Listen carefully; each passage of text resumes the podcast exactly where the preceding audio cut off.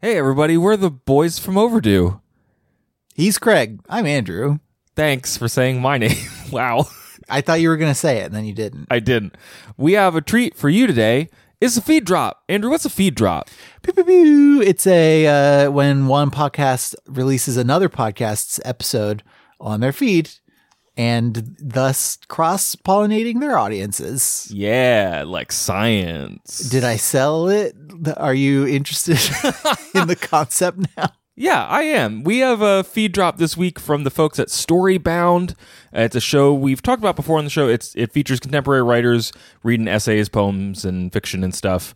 Um, and it, the, each one has like a immersive sound design and musical score. It's pretty cool.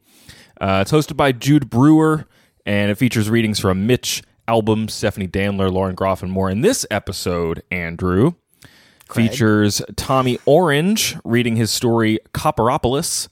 Uh, Orange is the award winning author of There There, which explores themes of native people living in urban spaces, particularly Oakland.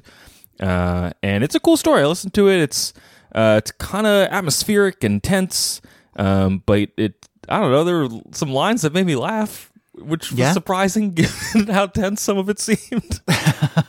There's also a cool score uh, from composer and audio producer Ryan Dann. I do think we're going to put the explicit tag on this one because Tommy does use some adult language. Jeez, Tommy. Yeah.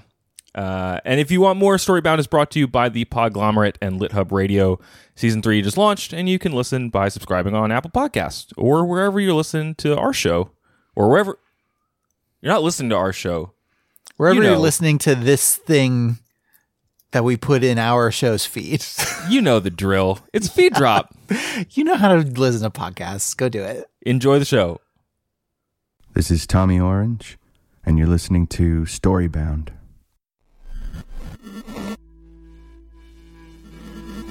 Welcome to Storybound, presented by LitHub Radio and the Podglomerate. I'm your host, Jude Brewer.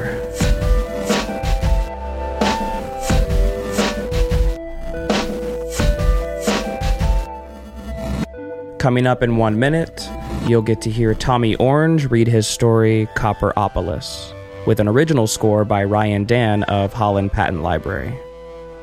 And if you stick around until after the credits, you'll get to hear something special. So let's settle in for the show.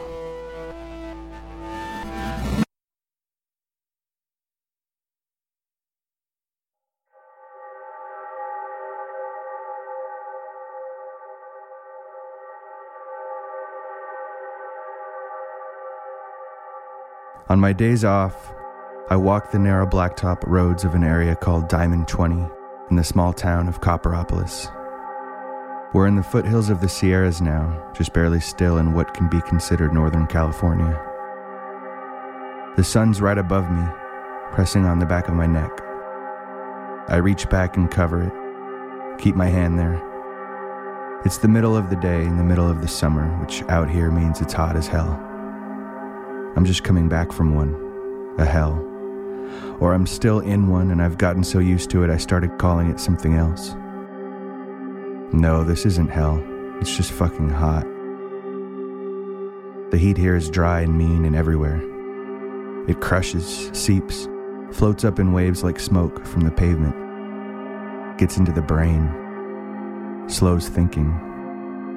I pass under the shade of an oak and look down at my shadow, which is joined by the shadow of a tree. So mangled by or mingled with branch shadows, it becomes a new thing. The shadowed object, like and not like me or the tree. The blending of images only possible where light can't be. The shine of gold the tall dead grass makes me think of the people who came to these hills for gold. The rush to get to it. And then thinking of that time, thinking of those miners, makes me think of Indians who would have been here and been seen as in the way. I'm thinking of native people here because I am one. Not full blood, but enough. We natives are always looking for our presence in the absences. I look up on my phone whether there were ever Native Americans in Copperopolis. There's a small entry on an abandoned website about signs of human settlement dating 10,000 years back. Human remnants, it says. This makes me think of remains and how we use that word to describe people who haven't remained at all, but left what time didn't get at all the way. I look up as if to get out of the gloom of that thought and see turkey vultures circling what must be something dead or dying nearby. I think about how things must stink worse in the heat. There's a big field of tall dead grass the vultures are circling above. The stalks of yellow move a little from a hot wind that instead of cooling me, just reminds me of how hot the heat is.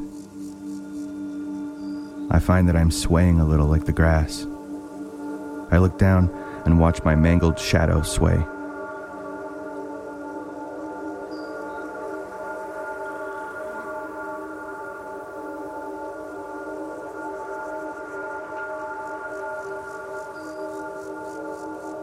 My four year old son, Alex, isn't old enough to know how to be afraid of me the way the rest of my family is afraid of me.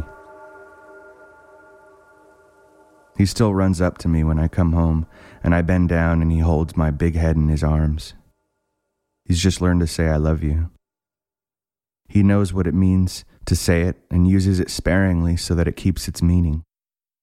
As for my ever understanding wife, Anne, we haven't talked about what happened very much because when we've tried, something between us opens up too wide for us to know how to speak across it. My mother and father in law and my sister in law and her two girls, they either talk about me like I'm not there or they don't talk about me at all. Never mind, talk to me. I'm a haunt they're afraid to be afraid of in front of because of what it might do to me. I don't blame them. I wouldn't want to talk to me either. I'd tried for a voluntary exit before my time had come with a razor. Voluntary exit is too clinical or noble sounding, a euphemism here, of course. Before my time had come isn't right either. Time and its length, the one we're given, is an elusive thing. There are exits everywhere for those of us who, actively or not, look for them. A train or approaching bus, 22 too many drinks, a sharp object, anywhere.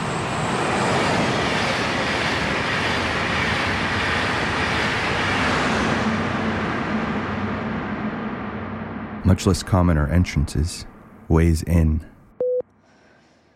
Like the day we had our son. There in the hospital on my knees holding the bed rail and listening to the machines and my wife's breathing. There was paper constantly being printed out that showed the contractions, their size and length, like we were measuring earthquakes. There was something that made sense to me about how cute the pain seemed to be for my wife why that was part of birth, like a blow to the body from within, a magical wound from which a human boy came out. Things were good for the first several years of his life. Everything he did was a miracle. Sure, he was incapable, a mouth, but I didn't know what love was before he came. Not that kind of love, anyway. Before Copperopolis, those first few years after he was born, I was still telling people I was a poet. And then to the expected follow up question, no, but what do you do for a living? I'd say videographer, which wasn't a lie, but it wasn't exactly true either. I hardly made a living at it. I've been ready to sign a significant contract with a native nonprofit to produce promotional videos for their website. Then that job and a psychotherapist position my wife had lined up at the same organization fell through at the last minute after a sudden tribal leadership change. When we moved in with my wife's family in Copperopolis, I'd just been released from the hospital after going at my left wrist with a razor in the bathroom I was supposed to be cleaning in order to move out of our house in Oakland. I'd thought about suicide plenty before trying it, as it goes. It was the razor's angle in the bathroom. That little blade on the sink, square and flat against it like a self destruct button, I just then realized I could press. So I pressed it in deep, then across. A dark purple circle appeared in the middle of my vision as I went to the ground. Later, that spot would return, only white and not dark purple. The bright white of stars, away from cities, in a new moon sky. Or like the sun looks with your eyes closed after having stared at it too long. When I was on the way to the hospital, I felt untouched by the dark purple spot, and yet maybe about to enter it at the same time, levitating above its grasp, its gravity. When my wife found me on the bathroom floor, she told her mom, who was there to help us clean and move out, to take our son for a walk in his stroller. It was time for his nap anyway. The ambulance ride seemed buoyant to the point of pleasant before I passed out from losing too much blood. I don't remember any of what happened in the hospital. When I came to, my wife was rolling me out to the parking lot in a wheelchair. I felt refreshed, born again, as if into a new life.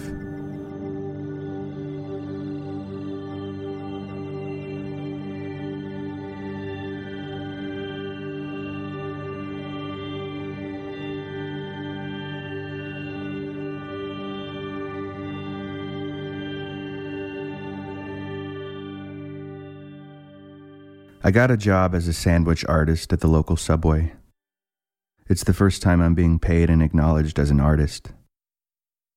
The subway is in a sort of shopping complex designed to look like an old fashioned town, like maybe from the 50s. Except everything looks brand new. There's a giant clock tower in the center of the town square everyone calls New Old Town. I've recently taken to sucking on pennies and contemplating bank robbery the pennies because there was an especially shiny brand new one out of a roll I broke to make smaller change for an impatient man with a sandwich I'd just made in his hand, lightly slapping the sandwich against his palm like a cop's baton. As he left, I popped the penny in my mouth and sucked on it. It didn't taste like I thought it would. It tasted good to me. Thoughts of robbing the local bank came to me after I made a cash drop for the first time the other day and noticed there was no bulletproof glass between the customer and the teller. I didn't know they still had banks like that. Robbing a bank didn't seem crazy when I thought about it. It seemed reasonable. I need to provide for my family more than I need the discounted sandwiches and day old cookies I get to take home for free. My son loves the cookies and says it wrong, like the Cookie Monster says his own name wrong on Sesame Street. Cookie. Cookie. Cookie. In the new life, everything seems allowable. The star white hole is there every time I close my eyes. I've started to think of it as a cell. I've been thinking if I could split the cell, something important might happen. I close my eyes more now, fascinated by the details I can sometimes make out inside the hole. It sort of shimmers at its edges. Or the edges blur if I stare too long, like it's reacting to my staring at it. My coworker, Sam, caught me with my eyes closed and accused me of sleeping on the job. Late night, he said, smiling and lifting his eyebrows like people do to suggest you got into trouble or something. No, I was. I started. He was laughing. I get headaches and it helps when I clench my eyes shut. Oh, he said, his smile gone. He went to the back to make more bread. I'd requested for my green name tag to say Thomas, which is my author name, Thomas Blaine. But my manager told me they, Subway, like to use shorter names on name tags. So it says Tom on my name tag. I didn't know if this was to save money on letters or because shorter names indicate a casual kind of friendliness and familiarity. Do I take putting sandwiches together as seriously as I do my poems? The scaffolding is similar. You begin the build in order to begin to build the order. What kind of bread? Toasted? No two sandwich orders are the same. Variance is the constant. Of course, poems aren't asked for or ordered. And how do you build a life? My life had felt like it was building to something that came apart, which I'm now attempting to rebuild behind sneeze guard glass.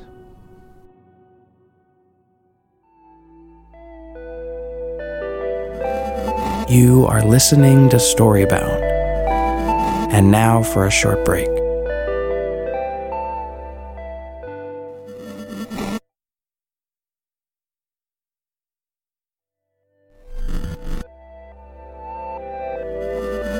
And now we return from our break.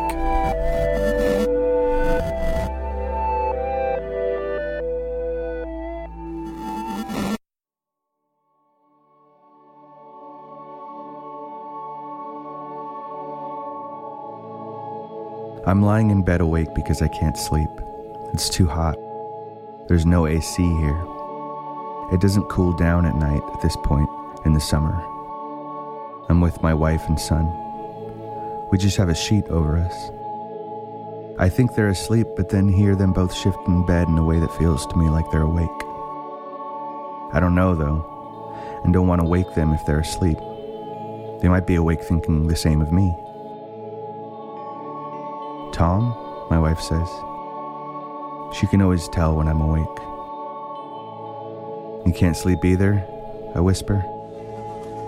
It's that damn fly, she says, with real, actual hatred in her voice. I haven't noticed the fly. Me too, Mama, our son says. So he's been awake too. All of us lying there in silence. Something about it is so sweet and sad at the same time. I start crying without meaning to.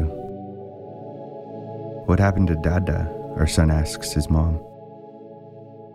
I don't know. Maybe he really loves flies, and jokes. And this makes the boy laugh harder than I'd have expected.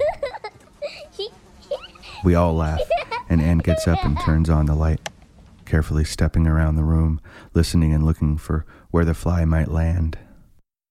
I wipe my tears and sit up, looking for the fly, too. There, the boy shouts and points to the mirror, where half a dozen flies are squashed from earlier in the day. My wife is an excellent fly hunter. You have to be still, then swift, without hesitation. She gets the thing, and it doesn't squish but gets knocked against the glass, then falls to the ground. She steps on it, and I see the boy in my periphery look at me for a reaction to the death of the fly. It's okay, Dada, he says. Flies don't live long anyway. I smile at him in a way that tells him I'm not sad about the fly. It goes silent after that. Something about not living long anyway. Something about it being okay to die because of a shorter life makes me and his mom remember.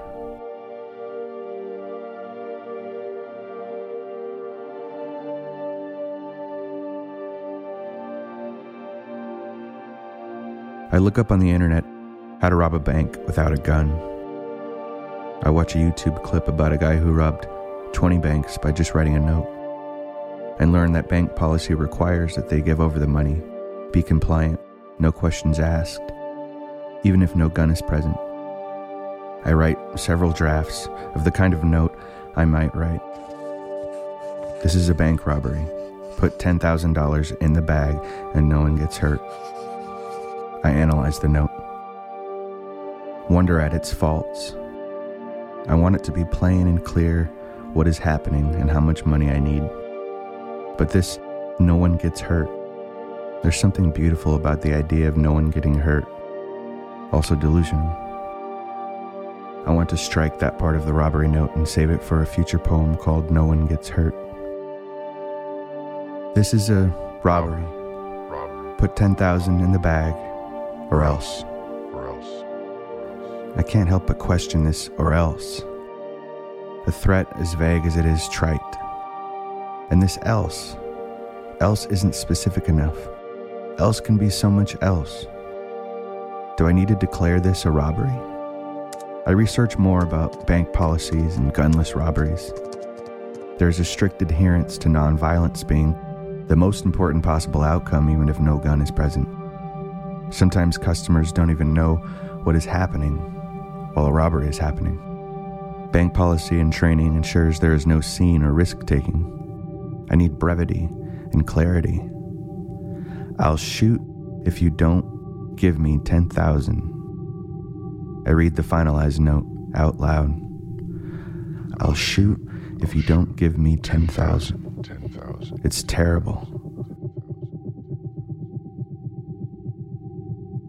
It's the night before I'm going to attempt the robbery.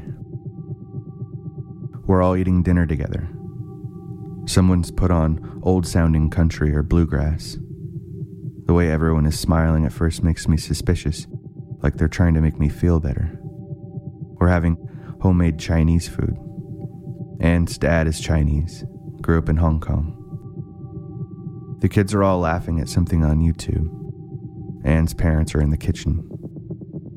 She catches my eye and smiles at me in a way that we sometimes smile at each other to say I love you without having to say it. We clink our glasses of rose. When she gets up to go help in the kitchen, I wonder about whether maybe I was making it up all along that they didn't want to talk to me or that they think I'm too fragile. Maybe it's just that we're new to living together in the same space. They've let us stay here in their home. They cook and clean for us. The feeling doesn't last. Clarity never does. I go back to thinking about the money, what it could mean. I never consider jail time or getting caught. My plan is to say it was for a book of poems I'm working on. I'll tell them I was researching. I've even written some poems to show as proof alongside my notes for the robbery. The book will be about stealing and greed and hunger for gold, about how this whole country is based on theft of land and how much that all has to do with this region, this gold country.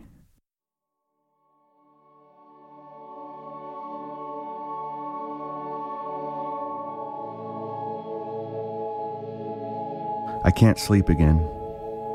Alex and Anne fell asleep watching a movie out in the living room. My eyes are closed.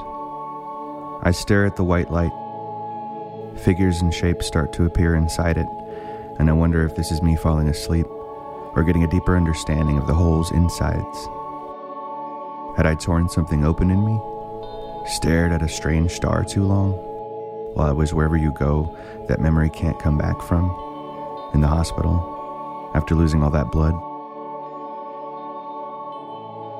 I clench my eyes tighter, and what's inside the hole is the hospital room. It's Alex and Anne playing in the chair next to my hospital bed. They're playing a game where he hides something and she pretends not to know where it could possibly be. It's the game where he tells her it's magic, with a mischievous smile like we both know it's not, but let's pretend you don't know. The rest of the family comes into the room. Everyone we're living with now, everyone I thought forgot about me. I feel stupid and selfish. I try to focus harder on the whole, see the scene, but just as I do, it all goes away and the hole is just white again. My wife comes in carrying our son. He's asleep. She lays him down between us. I was going to do something really stupid, I say. And there's a pause. She's wondering if I mean something else. Do something really stupid again. She's wondering if she even wants to have this conversation. What am I asking her to carry? It's not that, I say. What then? It's nothing. What? I'm not going, I say. You're not going to what? I said, I'm not going, I say. To do something stupid. I mean, I'm sure I will. But not that again. No. Good, she says. We need you here. What are we going to do? I say. Things will change. They always do, she says. Not all change is good. Well, when it seems it can't get worse, the odds are better. True. Let's get some sleep. Do you ever see the image of the sun when you close your eyes, even if you didn't look at the sun? What are you talking about? You mean like the floaty things you see when you close your eyes too tight or jam your fists into your eyes? No, this doesn't float. This stays right in the middle. In the middle. Yes. Okay, well, you can go up to the Indian clinic if you're worried about it. I'm not worried. Well, maybe you should be. Thanks. I'm kidding. I was gonna rob the bank. What? With a note. You're tired, Anne says. I couldn't get it right. Everything I wrote down was awful, I say. You've been writing again? I guess I have.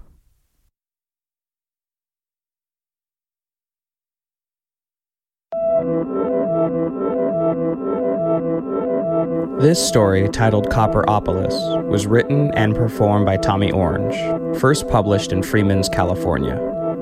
The musical score for this episode was composed by Ryan Dann of Holland Patent Library. Make sure you check out the original comic for this episode, drawn by Shane Milner, which is now available on our Instagram and Twitter at StoryboundPod. We would also like to thank Maya Solovia for her scheduling assistance, as well as Tim Carplus for mixing this episode. Storybound is arranged, produced, and hosted by me, Jude Brewer. Our executive producers are Jeff Umbro of the Podglomerate and Justin Alvarez of LitHub. This show's theme was developed by Grain Table, and thank you to Modestus Mankus for this outro sample. You want to tell us what you think of the show? Well, you can find us on Twitter at StoryboundPod, or you can tweet at me directly at Jude Brewery. New episodes are released every Tuesday. Next week, we'll hear a story from Lauren Groff.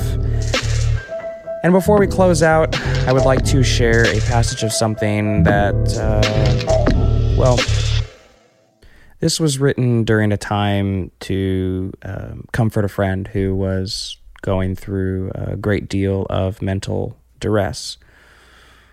So, here it is.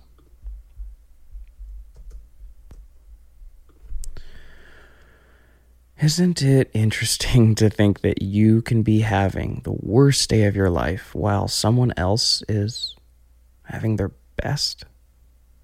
And just think how wild is it if that other person, that someone else, is also you? You can be staring in the mirror, contemplating on ending your life. Meanwhile, you are also staring in the mirror in disbelief at how rich and how joyful your life feels. It's like the morning after a terrible event, where you ask yourself, Did that really happen? Only now you are simultaneously experiencing both, but you aren't feeling both. It's more like sitting in the middle of a long, dark tunnel with no light at the end, wondering if you keep walking, will it eventually appear? And there's a version of you that's already seen the light or, or in the light, like living in different time zones.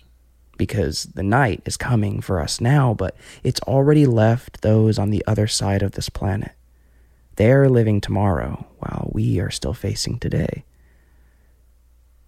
maybe it's best to think of ourselves as little planets, passing through our seasons because there's only one way to get to spring, and that's through a harsh winter, a mild fall, a dry, relentless summer.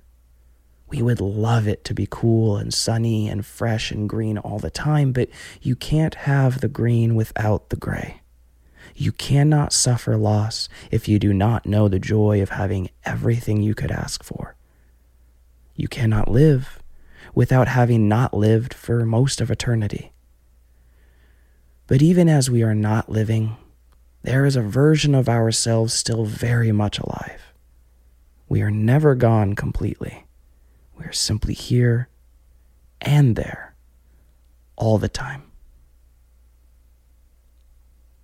Thank you again for listening this week, and we hope to see you next week. Take care of yourselves until then.